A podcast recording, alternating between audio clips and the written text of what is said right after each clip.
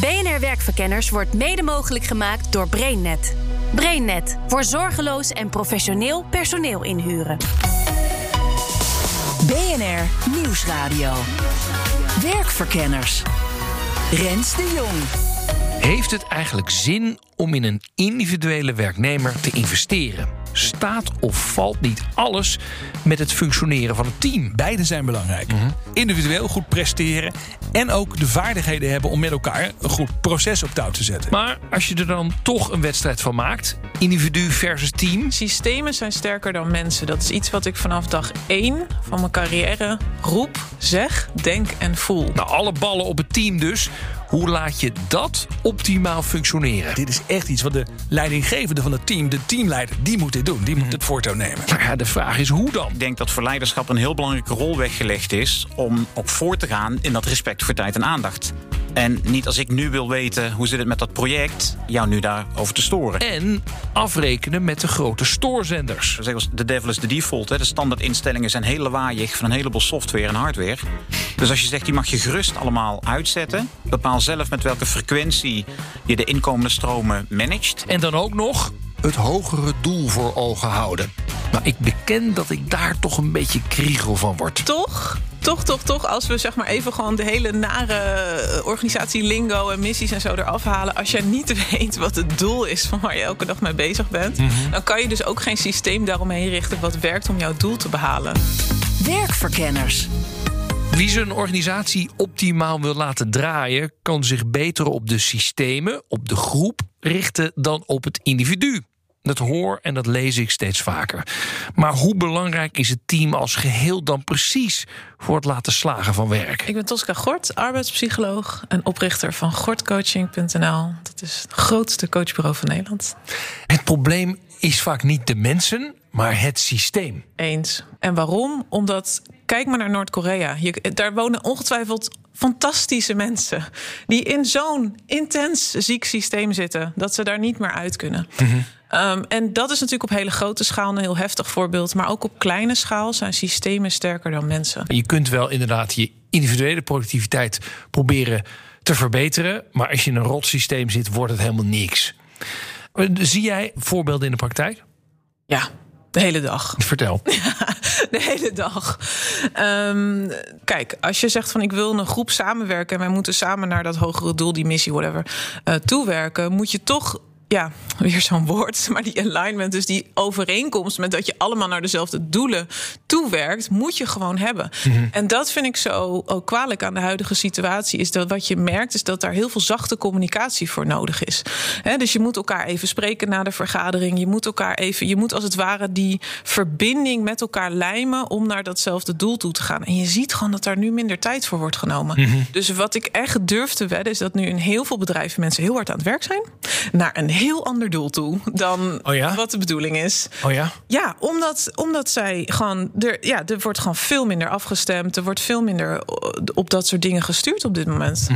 En zitten er dan, eh, kun jij ook rotte appels aanwijzen van daardoor gaat het mis, behalve dat die doelen niet gealigned zijn? Nou ja, waar het absoluut misgaat, is, is op een aantal dingen. Bijvoorbeeld als je cultuur. Ehm, echt, als je echt problemen hebt met je cultuur. En wat betekent dat? Wanneer heb je problemen met je cultuur? Nou, als je, als je bent afge. Ehm, bijvoorbeeld, dat zie je wel eens in reorganisaties, dat mensen dan echt mega gaan backstabben, alleen nog maar met hun eigen belang bezig zijn, hun salaris aan het binnenhalen zijn. Weet je, alles wat ze nog kunnen pakken, pakken ze.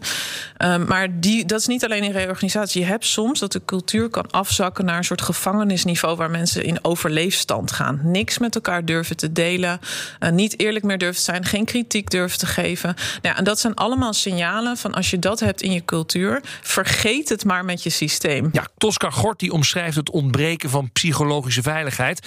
En dat is iets waar mijn volgende gast ook erg op hamert. Mijn naam is Ben Tigelaar. Ik eh, schrijf voor NRC.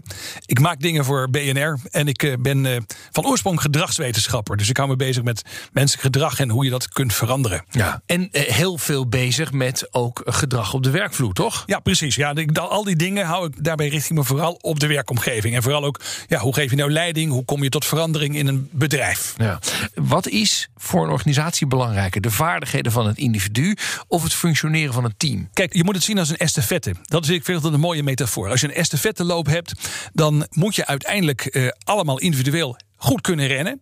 Maar de overdracht, zeg maar, eh, het overgeven van het stokje aan de volgende, ja, dat moet ook goed gebeuren. Dus dat betekent dat je eh, net een beetje naast elkaar moet rennen. Je moet het goed overgeven. Je moet goed afspreken hoe je dat precies doet. En je moet ook goed afspreken wie wanneer welk stuk gaat rennen. Ja. Waar gaat het vaakst mis? Ja, ik denk dat die overdracht in bedrijven vaak mislukt. Want bij een estafettewedstrijd lukt het nog wel om het stokje over te geven. Maar het stokje overgeven in eh, ja, regulier werk is, is vaak wat complexer. Het goed functioneren van een team hè, hangt ook af van een soort met van psychologische veiligheid. Ja, het grappige is dat, eh, ja, de- kijk, elkaar vertrouwen, eh, je kwetsbaar durven opstellen. Het zijn allemaal dingen waar het best wel veel over gaat de laatste jaren. En eh, wat dat onder meer heeft aangewakkerd, dat was een onderzoek wat in 2016 werd gepubliceerd. Dat was binnen Google was dat uitgevoerd. Die hadden zo vier, vijf jaar hadden ze nou, bijna 200 teams gevolgd. Hadden ook een grote analyse gemaakt van alle beschikbare literatuur. En die hadden gekeken, wat, wat maakt nou dat een team echt productief is? Dat er echt leuke, innovatieve, goede ideeën eh, worden bedacht, maar dat die ook naar de markt worden gebracht. Er waren allerlei dingen die een rol speelden. Eh, bijvoorbeeld dat je op elkaar kunt rekenen. Of eh, dat je ook vindt dat je werk betekenis heeft. Nou, allemaal die dingen die we wel kennen.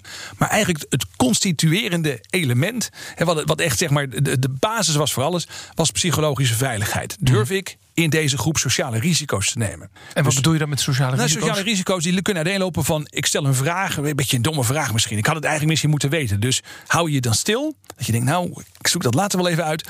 Of stel je die vraag gewoon. Of je hebt een idee en je weet, het idee is niet af. Het is zomaar een idee. Leg je het op tafel, zoals je dat bij vrienden zou doen. Of zeg je, nou, wacht liever even... want ik maak het eerst even goed klaar... en anders word ik toch uitgelachen met het idee. Dus des te veiliger je voelt... des te sneller leg je iets op tafel. Des te sneller eh, wissel je ideeën uit. Eh, geef je feedback, en vraag je ook feedback aan elkaar. En dat geeft een, enorm, ja, een enorme vergroting van de snelheid... van het Oh leren, leren in een team. En ik heb nog een gast en die wil het investeren in het individu niet te snel overboord gooien. De kennis die iemand opdoet, kan hij ook inzetten voor het team. Arjen Broer, ik werk als eh, trainer Getting Things Done bij Meer Effect. Dat betekent dat ik fulltime bezig ben met het trainen rond productiviteit.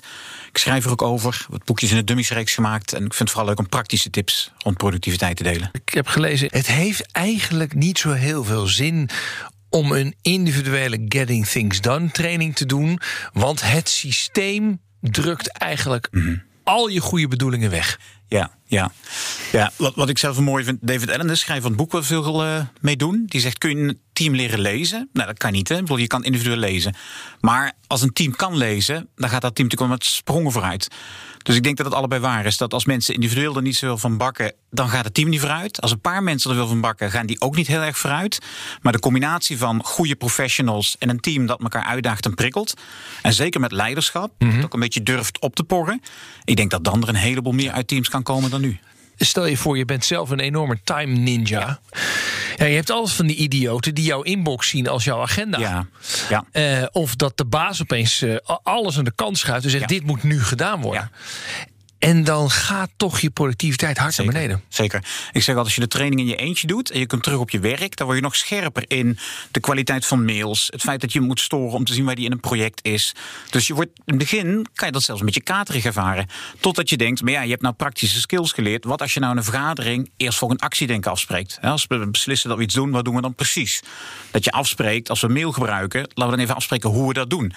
Nou, en dat is wel eens de kunst om als individu ook de ruimte te nemen, of desnoods leiderschap uit te dagen, om over die dingen afspraken te maken en wat meer respect voor elkaars tijd en aandacht. Want daar word je denk ik heel kritisch op als je er zelf preciezer mee bent. Ja, dat is interessant. Hè? Hoe zie jij teams die weinig kritisch zijn op elkaars tijd?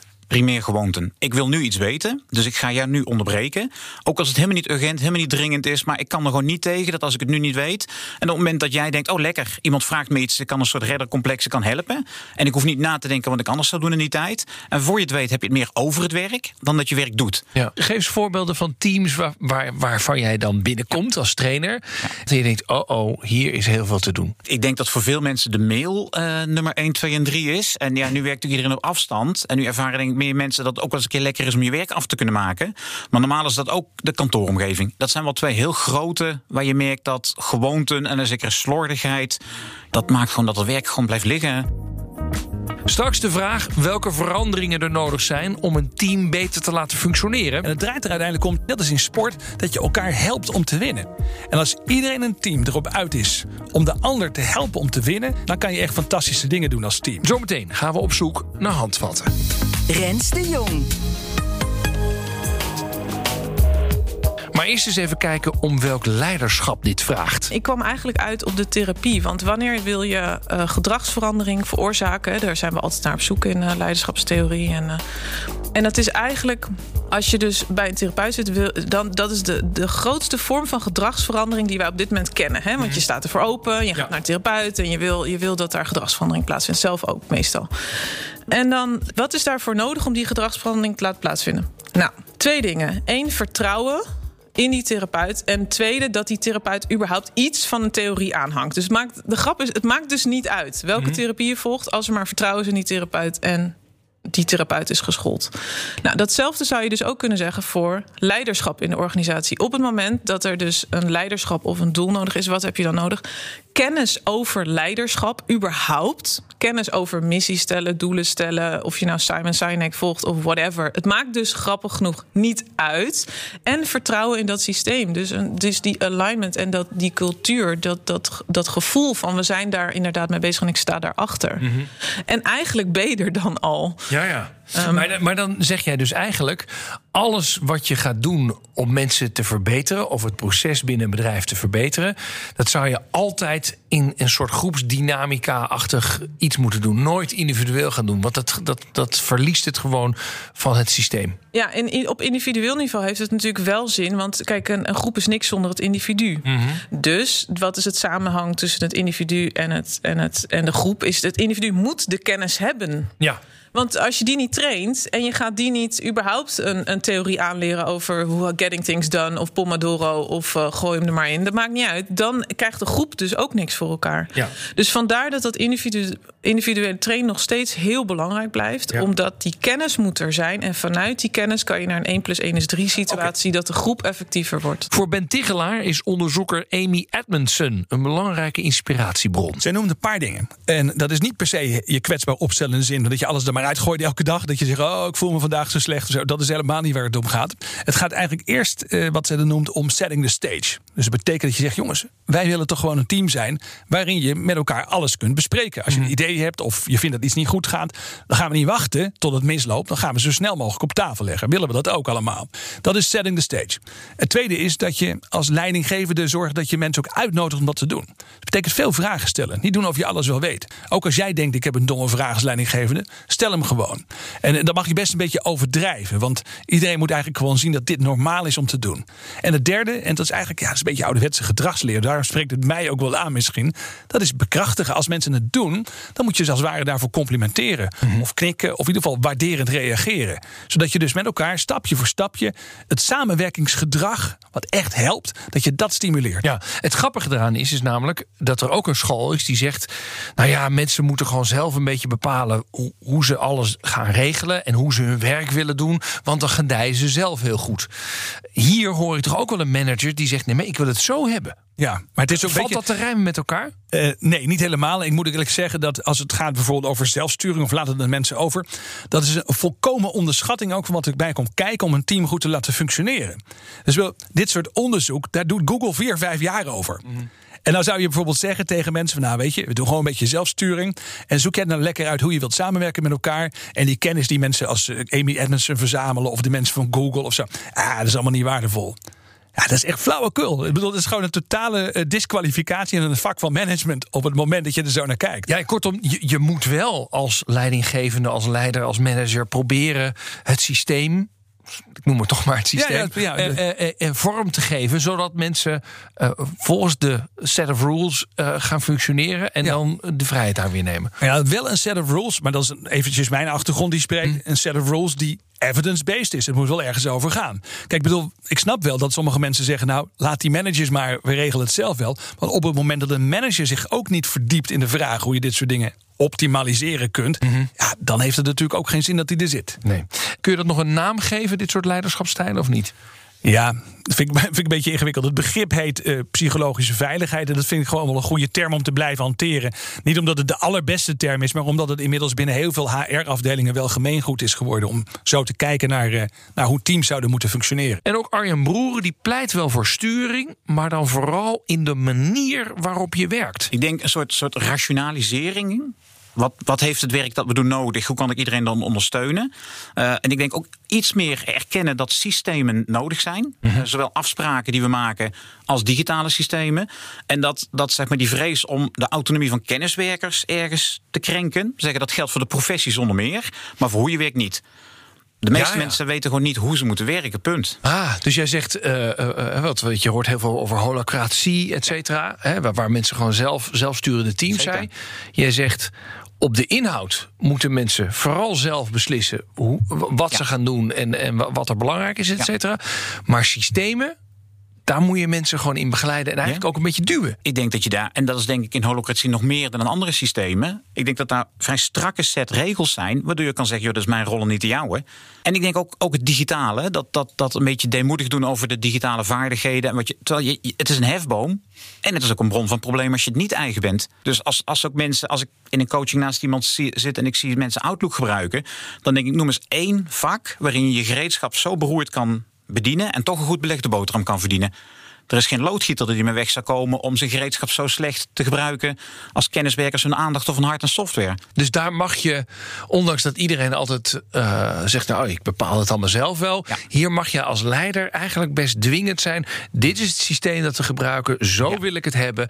Uh, en de rest mag je over alles beslissen, maar je werkt wel volgens deze ground rules. Ik denk dat je ook zegt, er is niks tegen in te brengen. Maar ik heb ook, we hebben een keer een team begeleid, die hadden een uh, overleg op maandagochtend. En dat liep niet lekker. En die hadden een planbord, dat hield niemand bij.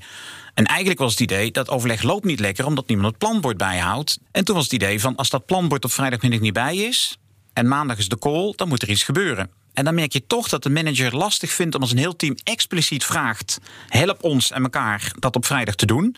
Want er zijn altijd andere dingen. Maar op maandag willen we een actueel bord. Zodat we het bespreken kunnen bericht houden tot wat is nou over de kwestie te bespreken. Mm -hmm. En dan merk je toch dat iemand toch een beetje aarzelt. Ondanks het team echt vraagt, doe dat. Nou, toen was mijn vraag ook, wat heb je dan nodig om het te doen? En zei ja, ik doe dit nooit. En het hoeft ook nooit met professionals.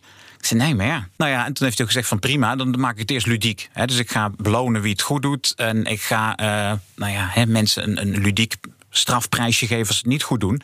Dus je merkte zeker onhandigheid met gewoon vrij duidelijk zeggen: joh, dat is niet af, dat zou af zijn. Maak het nog even in orde.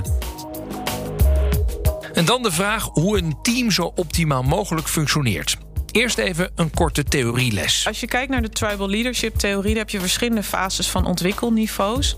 Nou, dan heb je eerst die gevangeniscultuur. Stage 1 is niemand bezig met met elkaar uh, actie te hebben. Nou, stage 2, dan zijn mensen helemaal slachtoffer. Dan zitten ze in een cultuur, maar dan, uh, willen, dan willen ze het eigenlijk niet. En dan, oh, het zal mijn tijd wel duren. Computer says no, dat. Dan kom je in stage 3, dat is I'm great, you're not.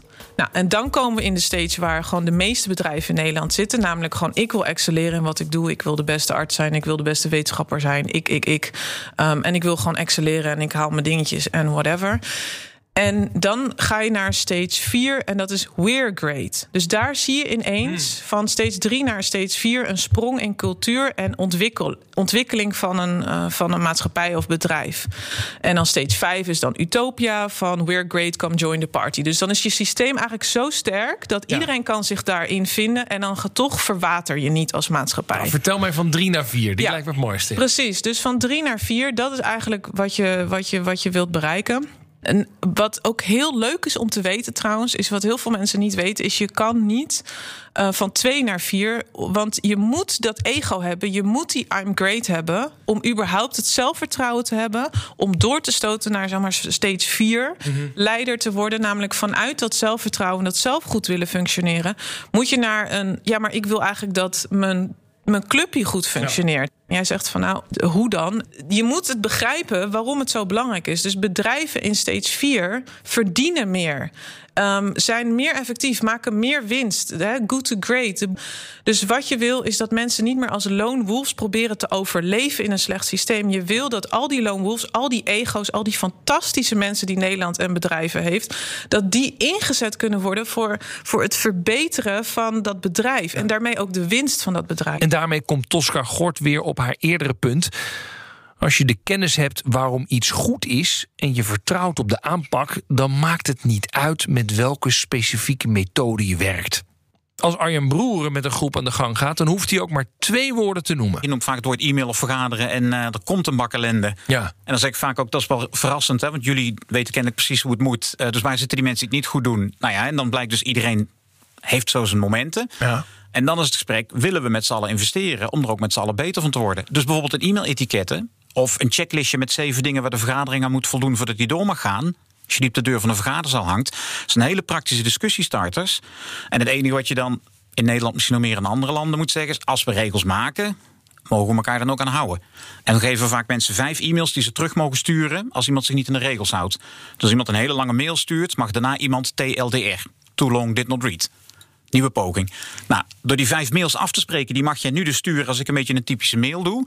Kunnen mensen zeggen: Oh, wacht, dit is er één. En dan sturen ze die mail. En het heeft natuurlijk een beetje een knipoog, maar tegelijkertijd is het toch heel serieus.